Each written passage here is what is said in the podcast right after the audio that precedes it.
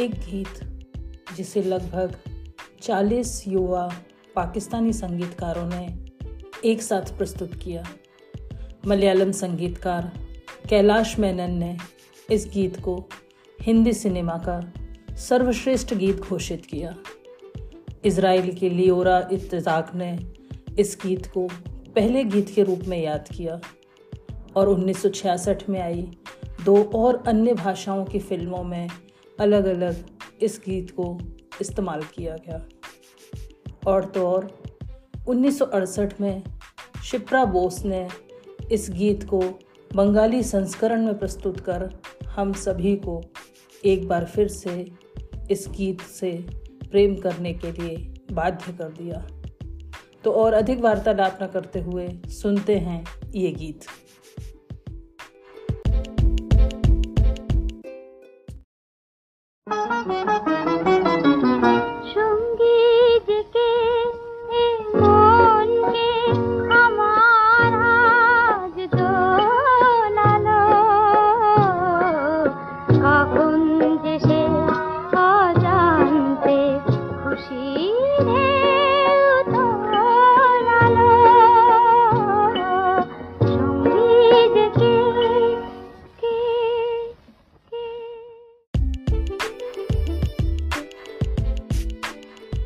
दोस्तों, मेरा नाम है एकता व्यास और मैं सुनाती हूँ कहानियाँ। और आज मैं आपको सुना रही हूँ 1966 में आई फ़िल्म, वो कौन थी कि इस कालजयी गीत की कहानी। पर कहानी सुनने के पहले सुनते हैं ये गीत।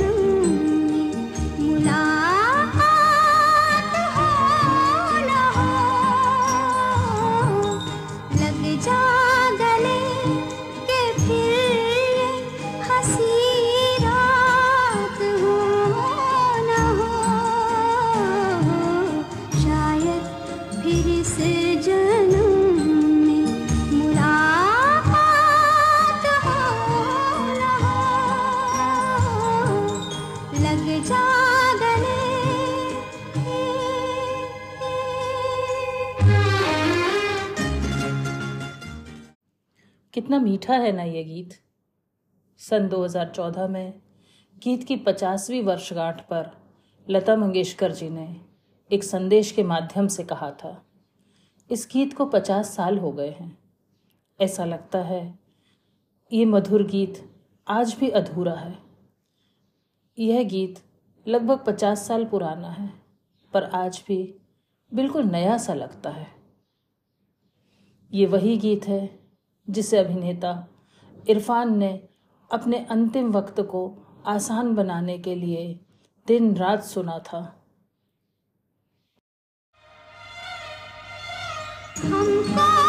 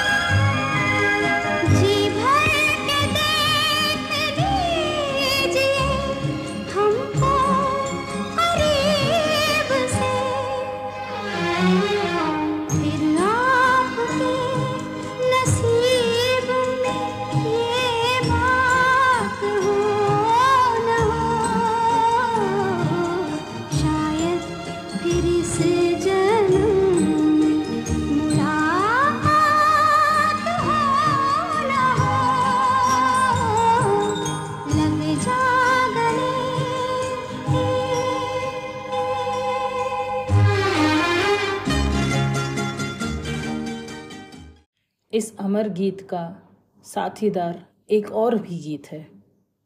इन दोनों ही गीतों की कहानियाँ साथ साथ चलती हैं। तो पहले ये दूसरी धुन सुनते हैं, फिर कहानी को आगे बढ़ाएँगे।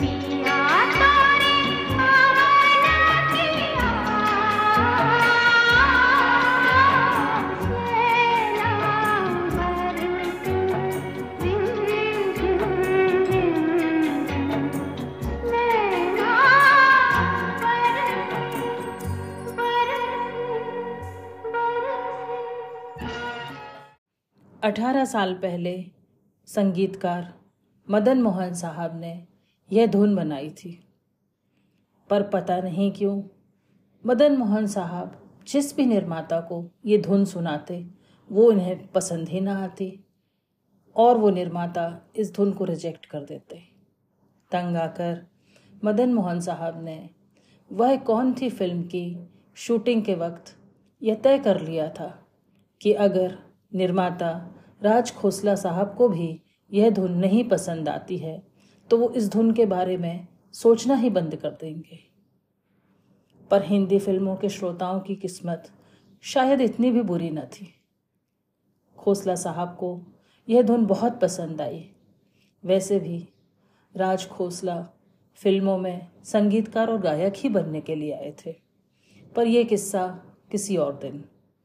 तो हुआ यूँ कि धुन खोसला साहब को जच गई। किंतु जो धुन मदन मोहन ने इस फ़िल्म के लिए खास तौर पर बनाई थी, वो धुन रिजेक्ट कर दी गई। तो कौन सी थी वो रिजेक्टेड धुन, आइए सुनते हैं।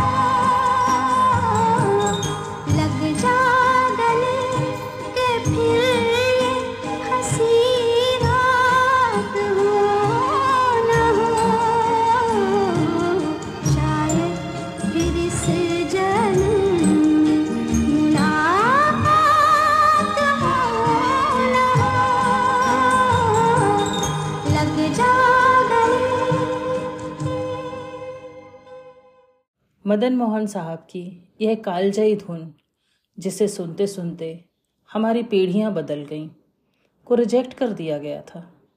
मदन मोहन बहुत ही दुखी थे कि सिलेक्टेड धुन रिजेक्ट हो गई और लगभग जो धुन सिलेक्ट हो गई थी, उसे खारिज कर दिया गया।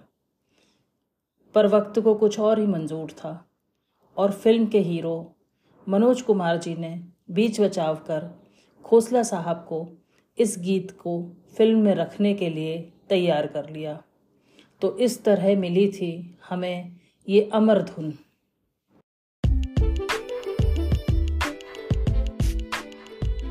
कैसा लगा आपको इन महान धुनों का अनकहा किस्सा? हालाँकि ये दोनों ही गीत लता मंगेशकर जी ने गाए हैं। पर आज का दिन सिर्फ़ और सिर्फ़ राज खोसला और मदन मोहन जी के नाम हैं।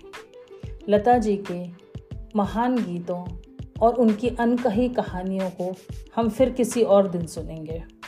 तो आप हमें बताइए, कैसा लग रहा है आपको ये गीतों का सफ़र? आप हमें बता सकते हैं वॉइस मैसेज के ज़रिए स्पॉटिफाई पर। हमें फॉलो कर सकते हैं इंस्टाग्राम पर द पॉडकास्ट फैक्ट्री पर। और भी संगीतमयी कहानियों को सुनने के लिए सुनते रहिए द पॉडकास्ट फैक्ट्री